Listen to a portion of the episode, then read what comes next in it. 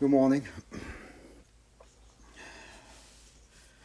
So today uh, I'm going to speak about the Shinjin Mei Trust in Mind, um, a very famous uh, verse, long verse uh, by Sengcan, the third patriarch.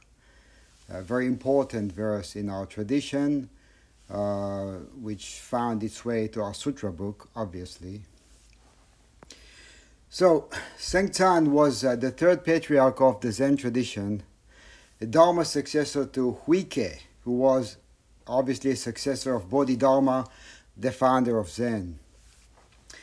The Sengcan died at uh, 606 CE, so about 1500 years ago. So there is a famous uh, story, uh, inter- the interaction between uh, Huike, the first interaction between Huike and Sengcan. And uh, Sengcan at the time was uh, was sick, was uh, had leprosy. And he came to see uh, Huike, and he said to him, "I'm riddled with sickness. Please absolve me of my sin." And he was uh, holding on to the assumption that because of what happened in the past, because of karma, whether of his own doing or before, he was uh, subject to being sick and he had to suffer that. So Huike said to Sengcan, Bring me your sins and I will absolve you. After a long pause, looking at that, thinking about it, Sengcan said, when I look for my sins, I cannot find them. Huike said, I have absolved you of your sin. You should live by the Buddha, the teachings, and the community, by the three treasures. And um, this uh, response is actually very similar to what Huike experienced when he went to see his teacher, Bodhidharma. He went to see Bodhidharma and he said, my mind is not at peace. Please, Master, pacify my mind. And Bodhidharma said, Okay, go bring me your mind and I will pacify it for you. And uh, Huike went and searched for his mind, came back, said, I looked and I looked and I wasn't able to find that mind which I claim is not at peace. And Bodhidharma said, There you go, I have given you peace of mind. I have pacified the mind for you. And this is also connected to that uh, verse, trust in mind. Now, this, this poem, this verse, uh, shows a strong influence of Taoism, and which of course had on the development of Zen. And D.T. Suzuki uh, described Buddhism as the mother, Taoism as the father, and the child as Zen. And he said of the child that the child looks more like the father than the mother. So keep that in mind. Now, the title, Shinjin Mei or Shinshin Ming in Chinese. So it consists of three characters. The first one, Shin, is a character of a person standing by their words, which means trustworthy, reliable. Jin, the second character, is hot, but not hot as we know it, is more hot mind as one word, hot mind which I will talk about in, in a minute. And the third one is Mei, which means verse or inscription. Now, heart mind, shin, or uh, kokoro in Japanese.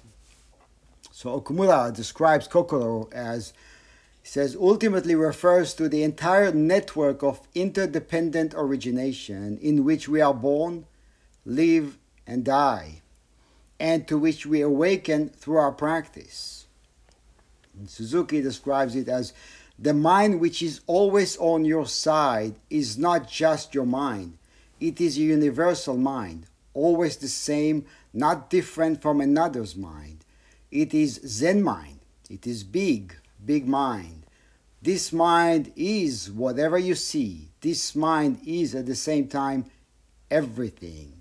And this is also the same shin as the Maka Hannya Haramita Shingyo, the heart of perfection of great wisdom. Now, heart mind. The mind, we, when we hear the word mind, we think it's what's in here in the skull. But this is a very small way of thinking about mind. This is not referring to brain. This is referring to everything that we see and everything that we are unable to see at the same time, which means there is nothing outside of it. There's nothing inside of it also. There is nothing it does not include. So, this verse begins with saying that the supreme way is difficult only for those who pick and choose. Simply let go of likes and dislikes. The way will fully reveal itself. Now, the way is difficult only for those who pick and choose. What does that mean to pick and choose?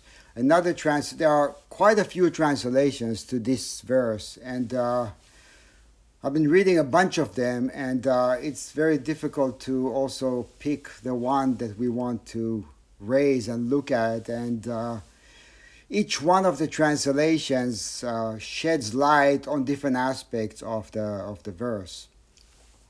In an, in one translation, it is referred to as choiceless state of choiceless awareness, right?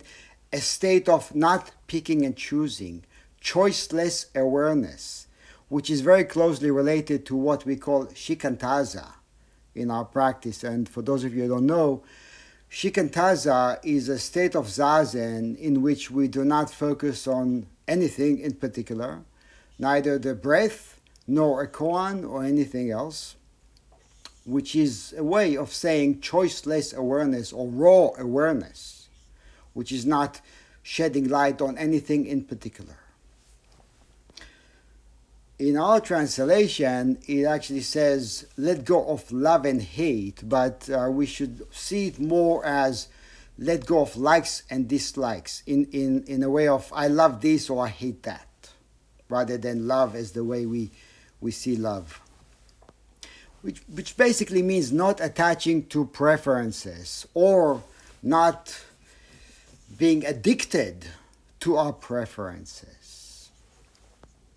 Now, obviously, we have to make choices in life, right? So the problem is not with making choices, the problem is with attaching ourselves to what we think the outcome may be or what we hope it may not be, right?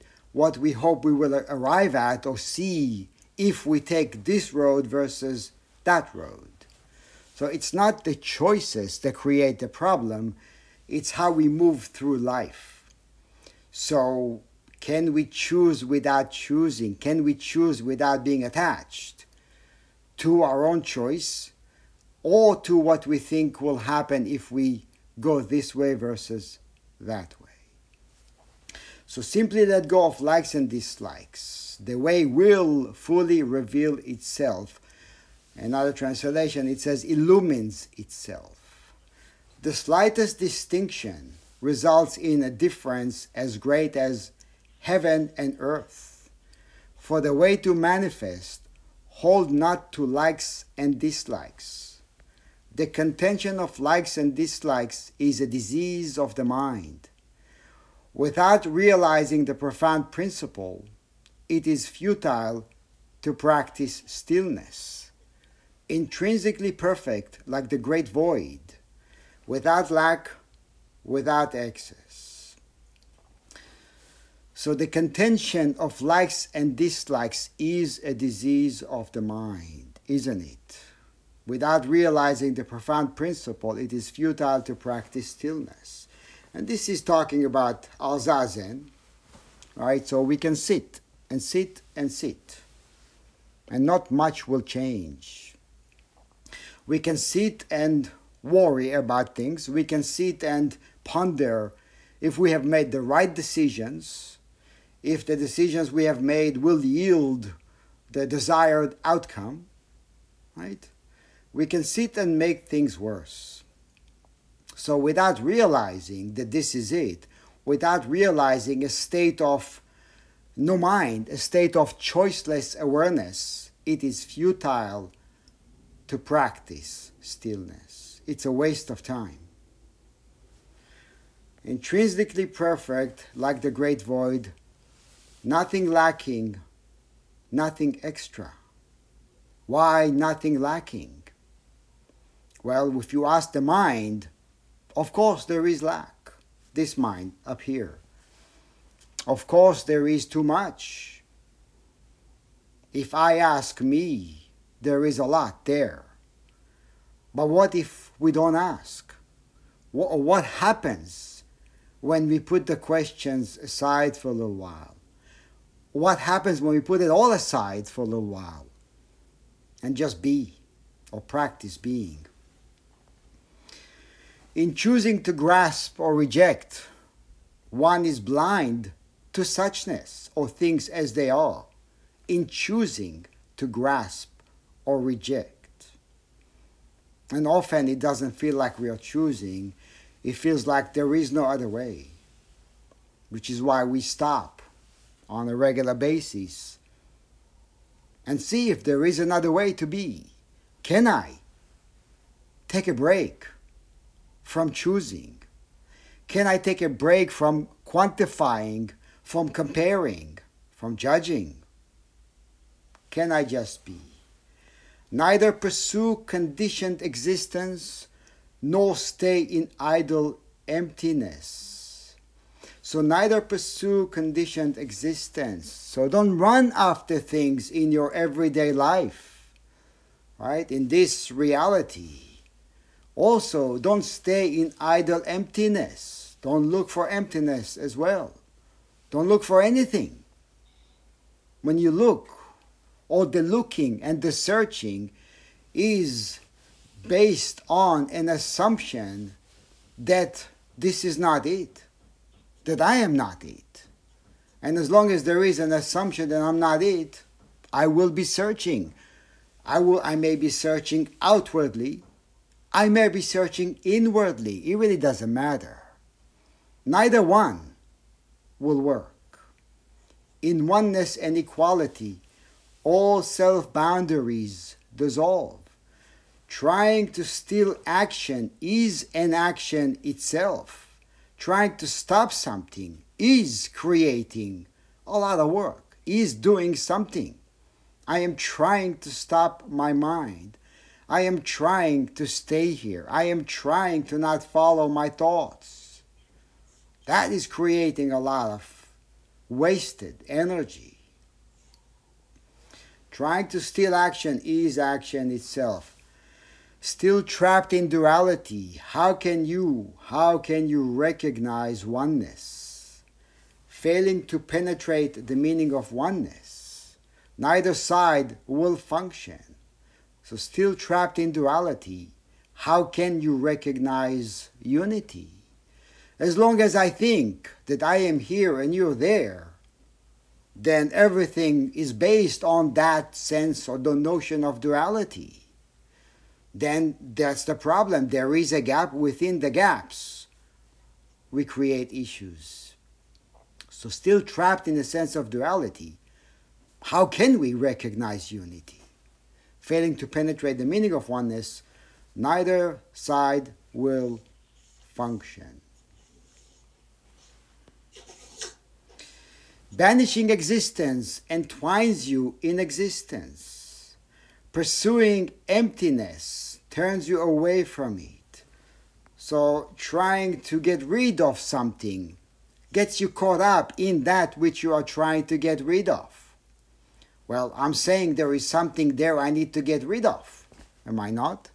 So as long as I am trapped in that assumption, I am trapped in the trying to get rid of it. Because I claim that there is something there to get rid of. Pursuing emptiness turns you away from it. Searching from, for nothing turns, out, turns me away from nothing because I am looking for that. And the looking itself creates a trap. The more you think and talk, the more you go astray. Maybe that's the only important thing we have to look at in Zazen. The more you think and talk, the more you go astray. Stay. Seize all speech and thought. Then everywhere, everywhere, you are with the way. To attain the principle, return to the source. Pursuing reflections, the essence is lost. Inner illumination in a moment surpasses idle emptiness. The appearance of this idle emptiness results entirely from deluded views. No need to search for the truth. No need to search for anything. Just put to rest all views, or do not cherish opinions, mostly your own. Abide not in dualistic views Take heed not to pursue them. Take heed not to pursue them. That is why it's so difficult. As soon as right and wrong arise, the mind is bewildered and lost. And I want to read a little commentary here from Mu Soeng about that.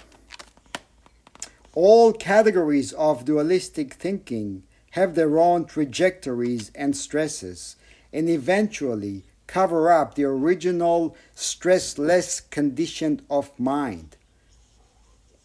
Imagine that. Imagine that we are right now covering up the stressless condition of mind, of our mind, this very mind, the way we were born. We cover that up. The original condition of the mind is equanimous, and this potentiality continues to exist regardless of how many layers of traces cover it up.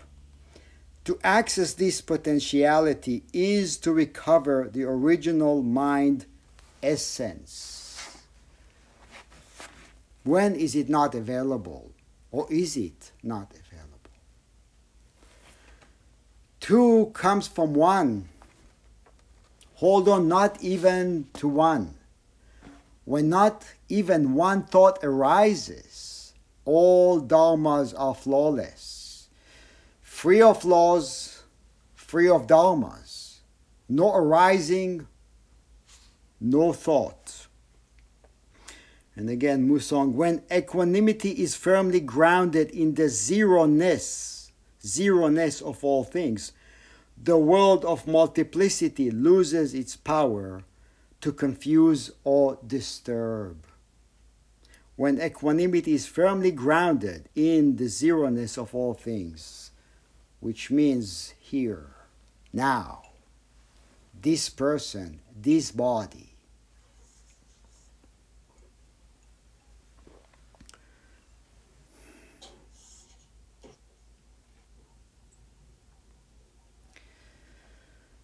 So do not hold on even to the one when realizing, watch out.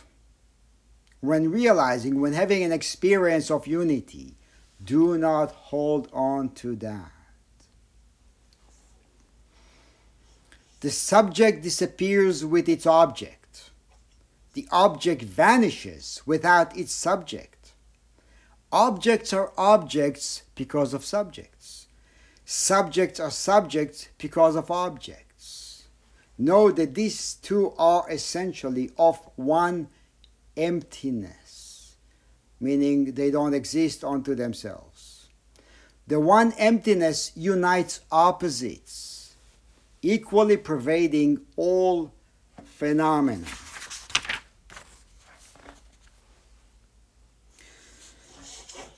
So, again, commentary. In radical transformation, there is the transcendence of subject object duality, which in turn becomes the gateway for letting go of all clinging. An object of thought exists in a unique configuration as a result of the relationship the thinking, of, the thinking subject brings to it.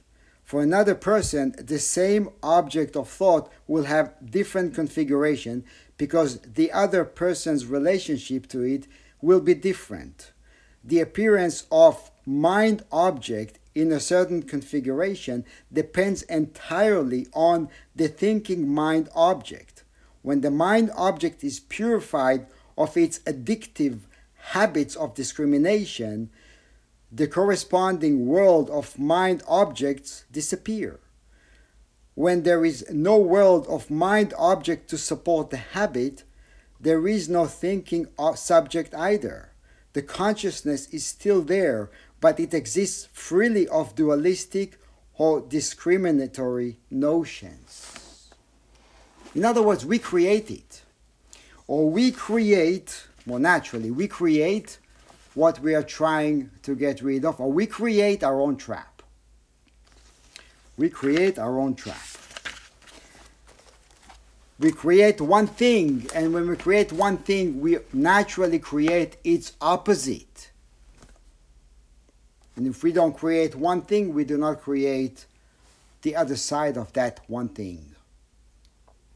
Not differentiating what is fine or coarse, how can there be any preferences if we don't differentiate? Where is the issue? Where is the trap?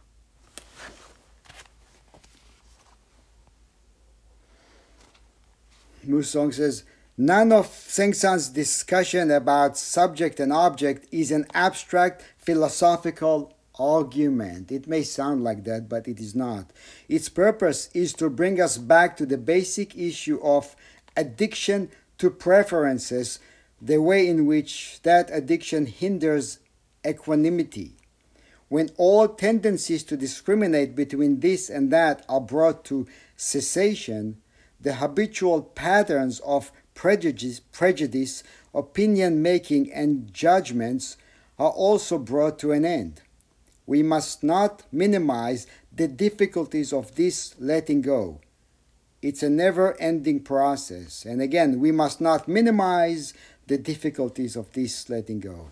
This is practice continues forever, endlessly. We think we got somewhere with it. We think we have freed ourselves. Let go of that thought. Keep going. What was, was. Do it now. Or become aware of how the discrimination or discriminatory consciousness works. Become aware of our addiction to this way of being or this way of thinking. Become aware.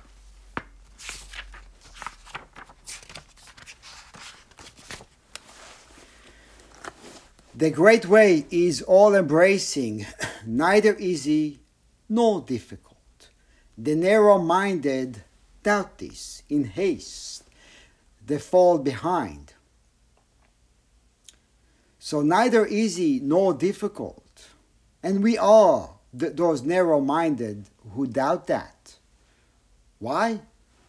Because we're very quick to think this is easy or to say this is difficult. And when we say this is difficult, what happens? When we say this is easy, what happens? And when we don't say any, any one of those two sides, then what happens? With clinging to one of those sides, one loses judgment and will surely go astray. Let everything, let everything follow its own nature. And that is classic Taoist statement. Let everything follow its own nature. Let it why interfere? Why get in the way? Why not allow the great, the great way to manifest freely? Why not? The essence neither goes nor stays. We are, the next time we are, uh, the next study, Diamond Sutra study, we are on chapter 29, and it is about neither going nor staying. So there is a direct connection to that there. To follow your true nature is to unite with the way, which means you are the way, or you are what you are searching for. So to follow your true nature is to follow the way. Or to study the way is to study the self. To study the self is to forget the self. To forget the self is to be verified by the myriad things. And to be verified by the myriad things is to be united with the great way. Be at ease and worries will cease. Well, we don't think that way we think that first we have to take care of all those things before worries will end. When has it ever worked that way for you? Fixation of thought is unnatural. Yet laziness of mind is undesirable. So, fixation of thought, as natural as it seems, because it has become very natural for us to be fixated, to worry, to think, to be addicted to thought. Yet it is unnatural. Who would have thought that? Yet laziness of mind is undesirable. It doesn't mean don't think, it means think non thinking. It means be here. It's all available. But it does take great discipline to be able to free ourselves from addiction to thought, from addiction to self, from addiction to dualities. Not wanting to wear down the spirit. Why do you hold dear or alienate? Why hold on? Why push away? Why embrace and reject? Why create? Two, to enter the one vehicle, be not prejudiced against the six dusts, and those are the six senses. To have no prejudice towards the six dusts is to come into true enlightenment. Linji said the six rays, Linji Rinzai, the six rays never cease to emit the great light.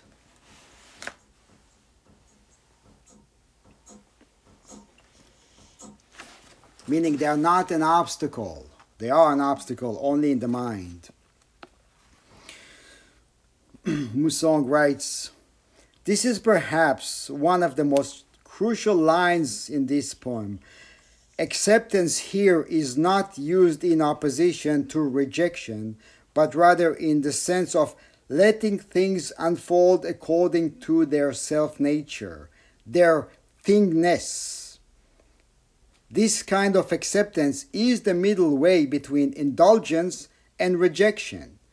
Accepting the world of senses and ideas refer to the radically transformed perceptive in which one sees dependent arising of things, sees their impermanence, sees their lack of self abiding, and has compassion for those who make investments in this fleeting world.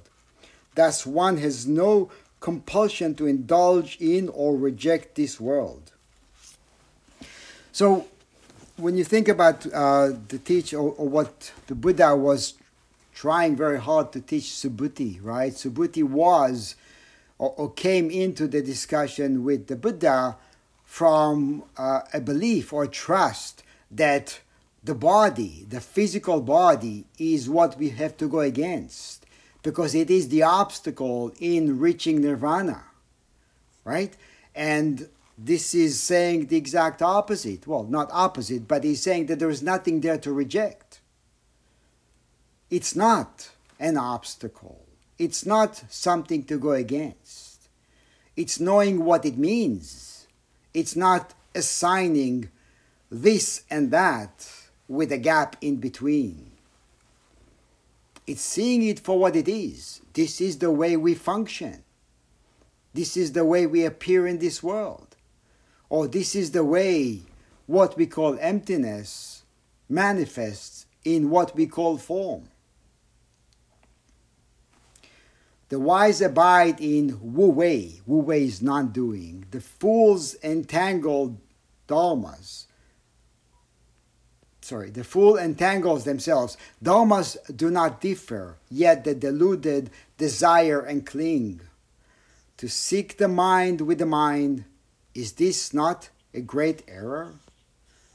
So, Wu Wei, non doing.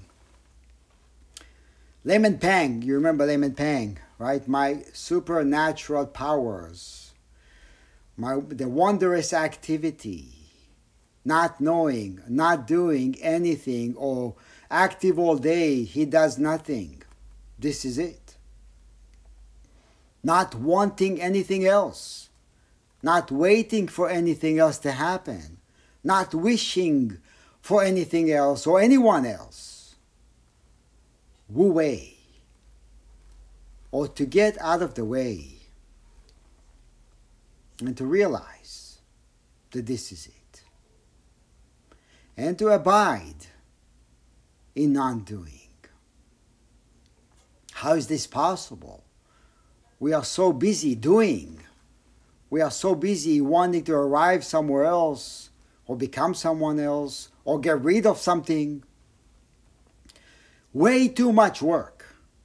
Way too much work. So, how do we bring or, in, or insert being into doing? And what happens when we bring some being into doing? To seek the mind with the mind, is this not great error? Who is looking to arrive somewhere else? Right? So when we say to turn things around and to shine, to shine the light on the one who is searching, what do we see? Who is that? Who is looking? In delusion, chaos and stillness arise. In enlightenment, there is no desire and aversion. The duality of all things come from false discrimination. Well, what about the duality of delusion and enlightenment? What about that? How can we arrive at enlightenment as long as we hold on to delusion? As long as we hold on to here is delusion, here is enlightenment, and here is in between and I'm somewhere in between. Will I ever not be in between if I create two opposites?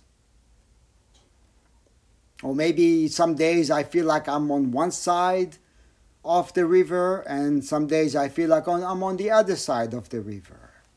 Still, there is a river. Still, there is a, a notion of dividing wall between where I am and where I want to be. Or maybe between where I am now wanting this and worrying that I will end up on the other side somehow. The duality of all things comes from false discrimination. So, as long as we discriminate, there is a barrier. Dreams, illusions, like flowers in the sky. How can they be worth grasping? Well, what are we holding on to? Is there something there to hold on to? Can we hold on to that? Is it worth grasping? Am I worth grasping? Am I worth defending? I, as me. Am I worth all this work I'm putting into defending? What are we defending? Illusions, dreams, flowers in the sky, gain and loss, right and wrong. Abandon this at once, which means right now. If your eyes are open, dreams will naturally cease. If the mind makes no distinctions, all dharmas are of one suchness. Right? So, because the second we don't separate, there are no separations. The second later, we may be back at separations, and there are separations. All dharmas are of one suchness. In the profound essence of this suchness, one abandons all conditioning. Beholding the myriad dharmas in their entirety, things return to their natural state. so, on that, Mu Soeng writes We have a tendency to blame our condition of unrest, stress, unrest or stress on external conditions. That's very common, isn't it? And if it's not for that, what should we blame? Who should we blame? If only this or, the, or that were different, I would be perfectly content. Well, everybody's saying that. In our opposite thinking, we create condition of rest as the absence of unrest. But what we're really saying is that we want the stress to go away.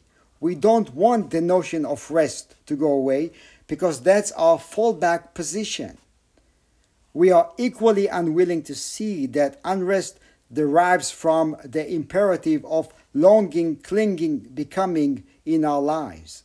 We somehow, ha- somehow have the illusion that if undesirable stresses will go away, we can continue to hold on to those things that we desire. But, as we have been discussing, if equanimity becomes calcified as an identifi- identifiable place of resting, it becomes both the cause and result of one's ignorance. Authentic equanimity means a complete letting go of all likes and dislikes. Well, we are easily letting go of what we don't like. What about what we like? Can we let go of that? without any traces remaining. Only then does equanimity become a place of resting, so long as rest and unrest are categories of conceptual self reference, one moves farther and farther away from equanimity. So, as long as I'm saying that I am not at peace, I am not at peace.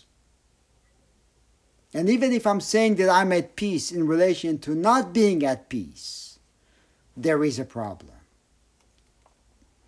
Both notions are none other than notions. Actually, both notions create duality and create a gap.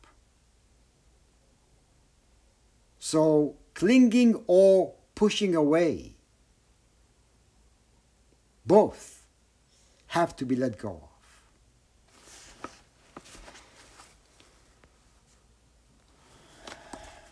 beholding the myriad dharmas in their entirety, the whole thing, things return to their natural state. And return, it, it, we are actually returning home. We're not create, we're not building a home. We are returning to our birthright home. and the mind is busy weaving, creating. I like this, I don't like that. Why is she saying this? Why is he saying that? To me, that's what we do. We are busy creating, weaving.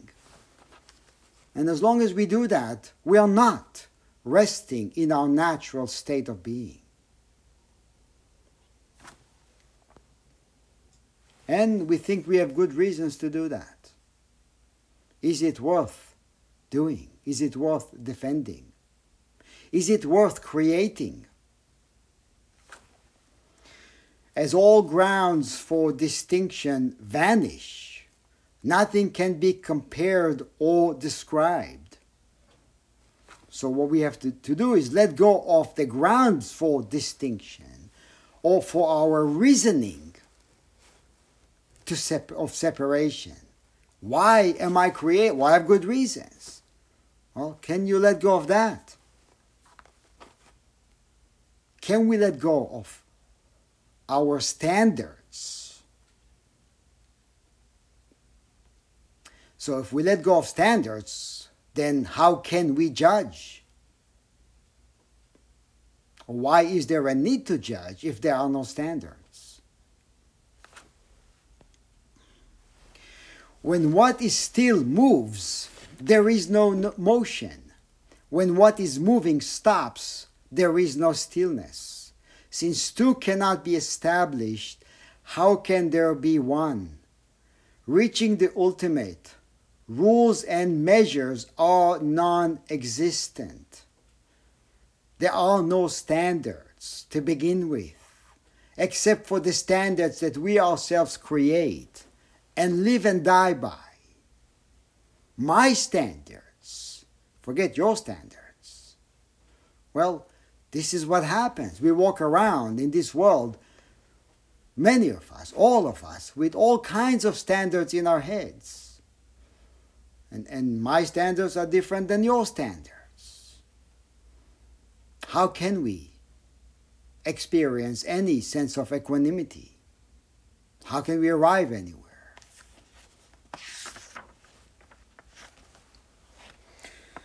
So Mu Soeng uh, writes about that. He says the classical Taoist symbol of yin and yang shows the limitation of this dualistic approach.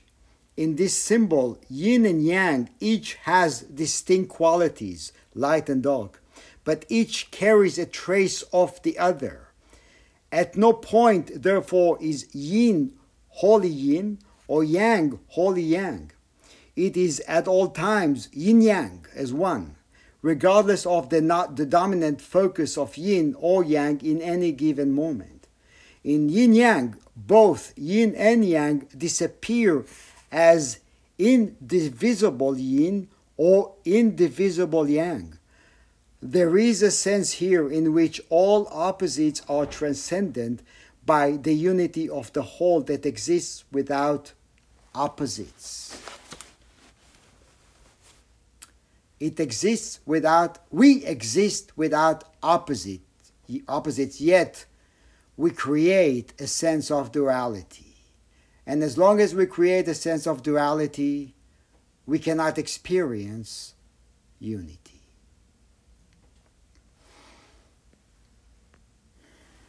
Achieving a mind of impartiality, all striving comes to an end. Doubts are completely cleared. In right faith of mind, in right faith of mind is set straight. Nothing to linger upon, nothing to remember. Nothing to remember, nothing to carry around. Clear, empty, and self illuminating. The mind exerts no effort. This is beyond the sphere of thought which reason and feeling cannot fathom. In the Dharma realm of true suchness, there are neither self nor others. To reach accord with it at once, just practice non duality. Non duality embodies all things, as all things are inseparable. Non duality by itself is already in accord with all things. The wise everywhere all follow this teaching. The way transcends time and space. One thought for 10,000 years. One thought for 10,000 years. Imagine that.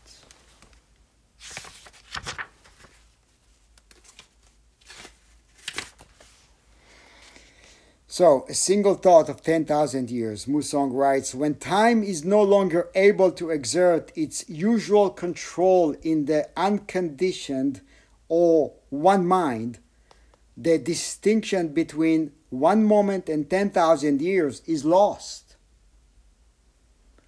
There is a distinction only when, the, when we make a distinction.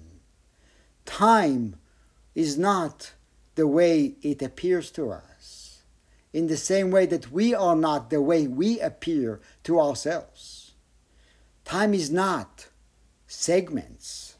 We are not segmented. Within the conditioned mind, time has become a thing, a measurement that validates itself in relationship to other adjacent measurements. So if you remove that, you remove that concept, or you relinquish that concept, then what is time? One thought for 10,000 years. Also, what is space?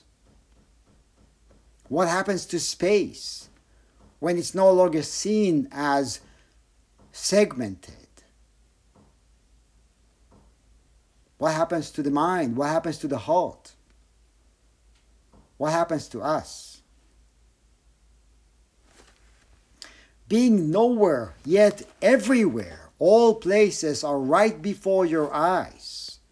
And those of you who are engaged in koan study know that there are many koans in our system that relate to that, that will ask you to blow off a candle 10,000 miles away to take out a big building from a pagoda, sorry, from a teapot. It is asking you to do what the mind finds, the thinking mind finds impossible. Because the thinking mind operates in segments, operates in minutes, operates in a sense of within a sense of duality when we put that aside or let go of that for a little bit, then one thought for 10,000 years. The smallest is the same as the largest in the realm of free delusions. The largest is the same as the smallest. No boundaries or marks can be seen. There are no divisions. Don't try to shove this into a logical mind. A logical mind would spit it out. Don't force reality into a concept, it will kill it. Let it be. Let it be illogical. Logic is great, but greatly limited as well. Logic is only a tool.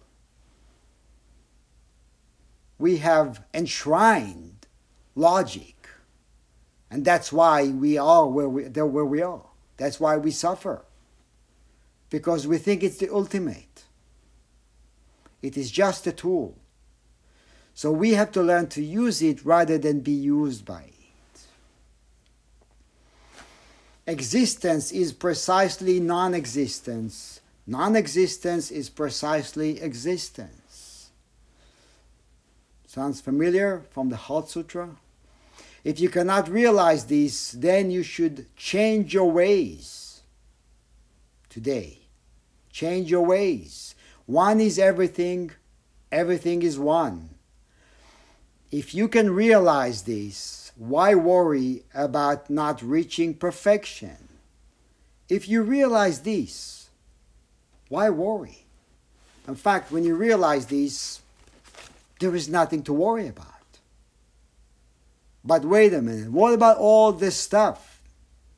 What about all this stuff?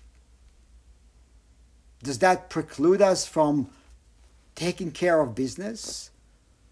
Does that preclude us from functioning? We think it does. We think we have to have that deep indentation between the eyes and worry. Because if I don't worry, things are not going to get done. Things are just fine. The worry doesn't make them or doesn't make it easier. In fact, it makes it a lot more difficult. So why worry? Why not be?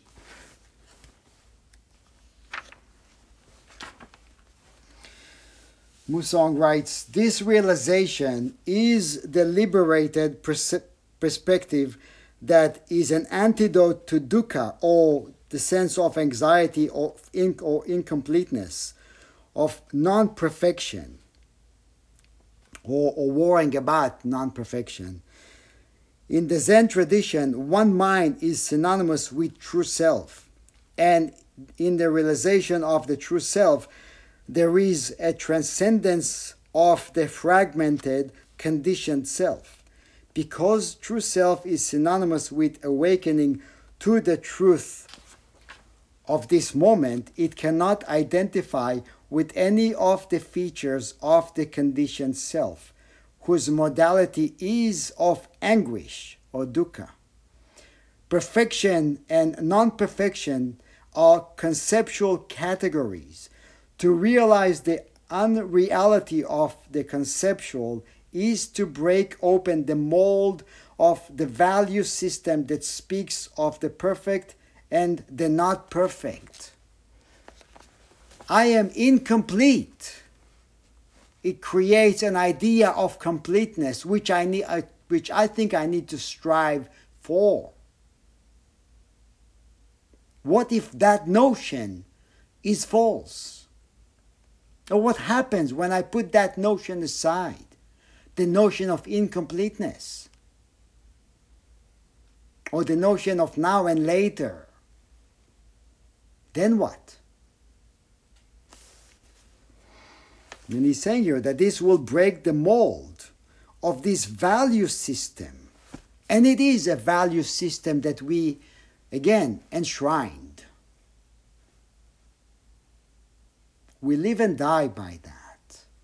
We live and die by preferences, by likes and dislikes, like, dislike, or indifference. Those are the three realm, realms in which we always find ourselves. Like, dislike, eh, doesn't matter to me. Have you ever been anywhere else? How do we venture out of those three realms? How do we escape this? Trust in the non duality of mind. Non duality results from trust in mind. Heart mind, that is, kokoro. Beyond words and speech.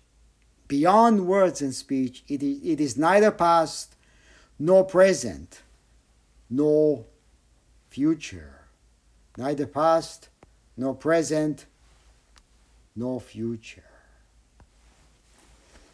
So, this is the end of this uh, poem, and I, before we uh, open it up for a short discussion, I wanna I want to read from another translation, which I find uh, um, it may be easier to relate to. the great way is effortless for those who live in choiceless awareness. To choose without preference is to be clear. Even the slightest personal preference, and your whole world becomes deluded. To perceive reality as it is, is to live with an open mind. When the, when the lens you look through reflects your personal bias, your view of reality is clouded. Truth simply is. The clouded mind cannot know it. The great way is empty, like a vast sky. Silence the busy mind and know this perfection. Be, be seduced neither by the outer world nor by your inner emptiness reside in the oneness of things where distinctions are meaningless. Trying to still the mind inhibits the experience of oneness, for the very action of trying is the busy mind at work. Live in the great way where action is stillness and silence pervades. Deny the reality of things and miss true nature. Assert that emptiness exists and it will disappear. To experience reality, stop using words. The more you talk about things, the farther away from the truth you stray. Return to oneness and discover its essence. Being dazzled by appearance, you miss the truth. Go beyond both appearance and emptiness and find the unmoving center. Pursue the confusion of your opinions, and the eternal mind is lost. Rather than focus on knowing the truth, simply cease to be seduced by your opinions. Duality appears in the minutest traces. Carefully avoid the trap. If there is even an inkling of right and wrong, the enlightened mind ceases to be. Everything there, everything there is, comes from oneness. But oneness cannot be described. Holding any trace of it in the mind is to deny the essence of emptiness. When the mind is still, nothing can disturb it. When nothing can disturb it, reality ceases to exist in, its, in the old way, the habitual way. When you understand the relationship of subject and object, thinker and thought, and how they create each other, you recognize that these are not two, but one. Don't strive to know particulars when what you want to experience is one. It is beyond the nature of the mind to perceive the reality it cannot describe. Oneness has nothing to do with hard or easy, for it is beyond every opposite. It cannot be found, it cannot be retained. To grasp it as it is is to miss it entirely. Not trying to go faster or slower be still and let go. Just don't, just let things be, for it is exactly as it should be. Returning to your true nature, spontaneity and essence are found. This is the space that, that allows, that always exists, and that holds all within. True reality is hidden by the practice of thought, but also in the denial. Accept the reality of not naming things and rest in the silence of being. Use your senses to experience reality, for they are part of your empty mind. This empty mind takes note of all it perceives and is guided by its sensing needs. While the ignorant are bound to emotional choices, attaching themselves to their ignorance, the wise experience life through not reacting at all. Unswayed, uninvolved, unattached. The need to name, they need, the need to distinguish, are born of a clinging fear. Remain unattached to every thought and know the true nature of being. Be inattentive, and mind is an irritant with dreams that disturb reality. Why look for trouble and distress when awareness is so freeing?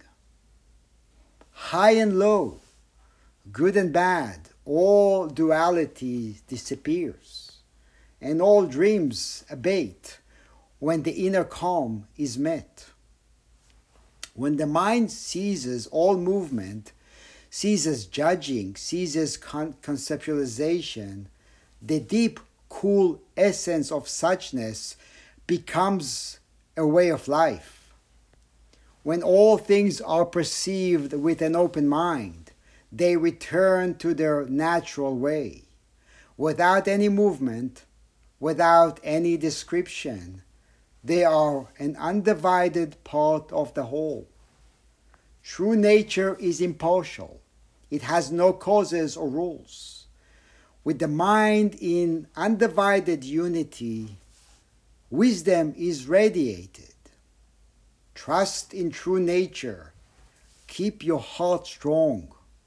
Pure mind is pure wisdom. To part from it is foolish. All is empty, all is clear. No effort is made, for none is needed. When there is neither self nor other, awareness simply is.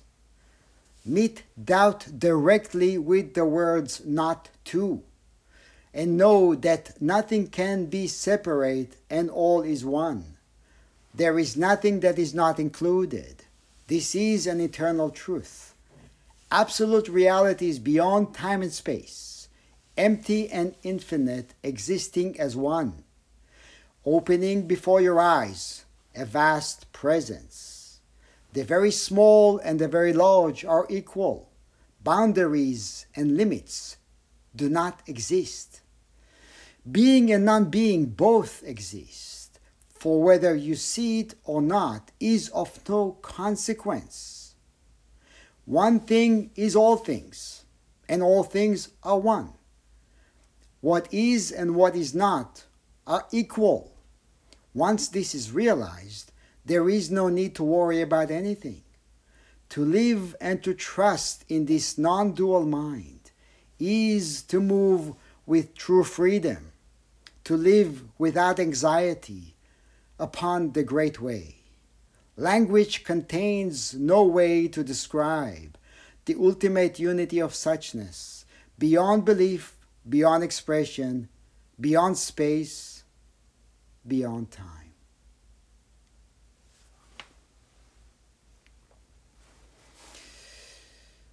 So, what is there to add to this? Where are we at? Where are you at? This is obviously deeply profound. And in a way, we can see that as both instructions for Zazen and instructions for life. Instructions of realizing the fundamental point and actualizing the fundamental point. And this is our practice.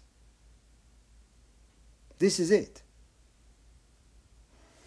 So, who has any words to share? We're going to go to Rezan. He's going to share some words with us. Now, before you do, one thing I want to add to that. Uh, you probably remember uh, Chuang Tzu was saying that he has forgotten all the words and now he's looking for somebody who also forgotten all the words so he can have a conversation with this person. That will be a true conversation. So it's up to you, Rezan. okay. Um, what I um, what I saw coming out of this, or how I'd summarize it, is that uh, the trusting mind. It's part um, trusting that we don't need the provisional self. The provisional self is the problem solving, and we can get so good at what we do when we do those sorts of problem solvings, and that there could be um, a situation in which that's totally not needed. Uh, often is so um, well, counter to everything that we are, right? We identify ourselves through what we do with all of our problem solving. There's things that we're really good at. Um, and um, to, to be in a situation like in Zazen where that's just not needed. Uh, and you can just um, let it go. Uh, that you can trust that you can be in that situation and that um, there's no problems to be solved. Uh, there's no need for whatever wonderful things we can do with our everyday lives. Um, that it's, you know, it's beyond um, that provisional self. So that to think of the provisional self as only situational, that it arises in relation to a particular situation, and then it's not there anymore. Uh, it, you know, a new situation arises, and it's a new provisional self. Um, but we get so engaged with the wonderful things that we can do that you know, we are all experts in doing many things. Uh, I'm sure many of you can cook dinners that I would be amazed to eat, and um, you can get into well, maybe not Vincent. Um, you can get into um, yoga poses that I would just be amazed that the human body could do such a thing. Um, but that's all situational, and I think it's really, really hard for us to get that into our minds that we can sit without all of that. That all of that is really important, and we're going to use it, and uh, it's not something to be denigrated, um, mm-hmm. but that when we sit, it's just irrelevant. Uh, and that it's, um, you know, to trust, that's a huge amount of trust. So big, I mean, because that's so much of our lives. Um, but yeah. I think if we can trust to get beyond that, we can open ourselves more to what you've been describing. Yeah, thank you. So, uh, to to realize is to actually celebrate the provisional self, right? To, to, to celebrate the uniqueness of this provisional self we happen to occupy for the time being, right? It's not something to worry about, something to compare or judge or quantify. It's something to celebrate. And, and, and we, we, are, we are so caught up in worrying about it because we create divisions because because we compare because we don't see it for what it is. We don't see it for what it is. We see it for what we create of it or as we create it. And we worry about it. But it's provisional. It's for the time being. It is fleeting.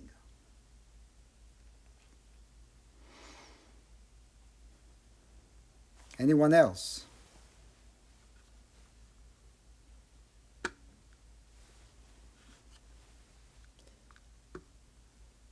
How about uh, Daibo?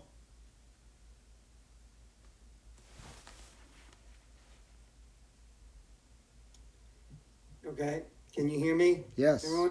All right. So, picking and choosing is a prison. Um, seems counterintuitive, right? You know, picking and choosing is freedom, right? Pick this, pick that, do this, do that. I like this, I don't like that. Mm-hmm.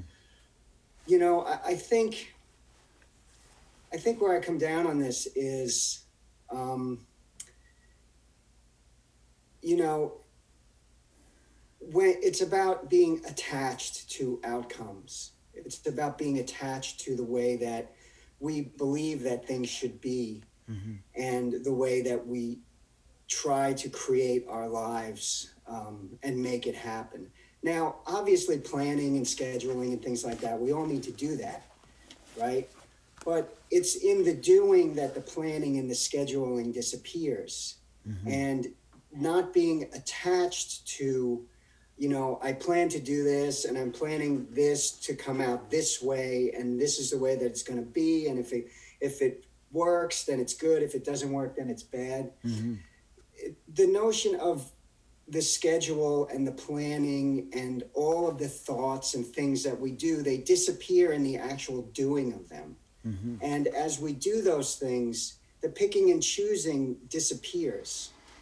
Um, and, and that's the freedom. The freedom is being in the doing and not being in the sort of metadata of mm-hmm. the act, mm-hmm. saying, well, I did it, did it work? Did it not work? How did it feel? Did it feel good? Was it conducive? Was it not conducive? There's only the doing, mm-hmm. and that's where the picking and choosing kind of melts away. And you know, we we attain that Buddha eye, you know, where emptiness and Dharma reality merge into the path of non-duality. And I think that that's kind of what you were talking about a little bit with non-duality. Yeah, thank you. Uh, I think in English it'd probably be uh, we could use the word choose. Do not be choosy. It's not don't choose. You know, I think the word choosy probably refers better to, to what we're talking about here, right? So, and, and the problem is not with make. Obviously, we are always uh, confronted with having to make choices. We always uh, we have to do that. That's how we function, and and that's not a problem right? And but as long as we don't recognize unity, then we are going to be tormented by any choice. Any choice while we are making the choice and later on maybe regretting it. It's just it's a never ending mud, basically, right? And and so that's why Dogen said to go one mile east is to go one mile west. That's another way to say that. It doesn't matter. And we have to arrive at it doesn't matter before we can truly care about things in life, before we can truly enjoy and be present. We have to arrive at it internally and understand or, or, or um, trust that this is everything, that we are everywhere all at once. So then we don't get so bogged down by is it the right choice? Should I be doing this? Is this better than that? Am I am I better? Am I worse? I thought I'm there, now I'm here. What about what, what other people think about me? What about what I think about myself? Right, and that's where the choosing becomes the prison. Yes. Well, that's how we create something. We create the prison out of life. Life is not like that. When when the, the freedom is right there all the time. yes. The freedom from choose, just just choose, right? Don't think about choosing, don't weigh the choice, just choose and then do it. Right? That's the freedom. The the, the prison becomes when we start to add everything on top of that right? We have to, like you say, we have to choose. We have to live. We have to, our lives have to move forward, and there are things that need to be done. So, you know, we have to choose when we bring the car to the shop, right? If we don't bring the car to the shop, we have no car. So, yeah, but that comes down to the more you think and talk, the more you go astray. Yeah. One thought, one word. That's how it begins we could be perfectly fine one moment, the next moment, all of a sudden, the mind starts to go in a certain direction, and we go with that, and what happens? And all of a sudden, there's stress building up in the body. All of a sudden, we start to worry about something. A minute before, it was fine. What happened? One thought, one word, or we hear something, or there is a connotation about something. And there it begins, and it begins to, we begin to weave it internally and we react to what we create. What if we don't create anything? What if we don't ask the question? What if the, the, you know, the alarm you know, goes off in the morning and we wake up and we just go do what we decided to do already? Then what? There's no problem. But I don't feel like doing it. Here's the problem. Nobody's asking you. Why are you answering? Because I'm asking. Because I'm asking, what would I like to do right now? What's wrong with this? Right? What's wrong with this? Well, if we don't compare it, nothing is wrong with this. If we compare it, nine times out of ten, there's something wrong with this. Or maybe 10 out of 10, if we look deep enough. Right? 10 out of 10, something's wrong with this. Or with this one here. So, okay. I wanted to uh, finish, we're to wrap it up, I just to, to make a connection with Taoism, just a couple of short uh, excerpts from the Tao Te Ching.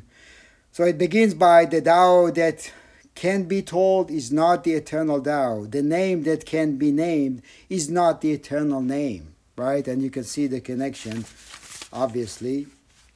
And another one, the Tao, the way, doesn't take sides. It gives birth to both good and evil. The Master doesn't take sides. She welcomes both saints and sinners. All is one, one is all. Let's not create dual. Let's not fall into the trap of our own creation of dualities. So this may have to be continued at another time. So, but uh, but thank you all for being here, for listening, for practicing. Thank you.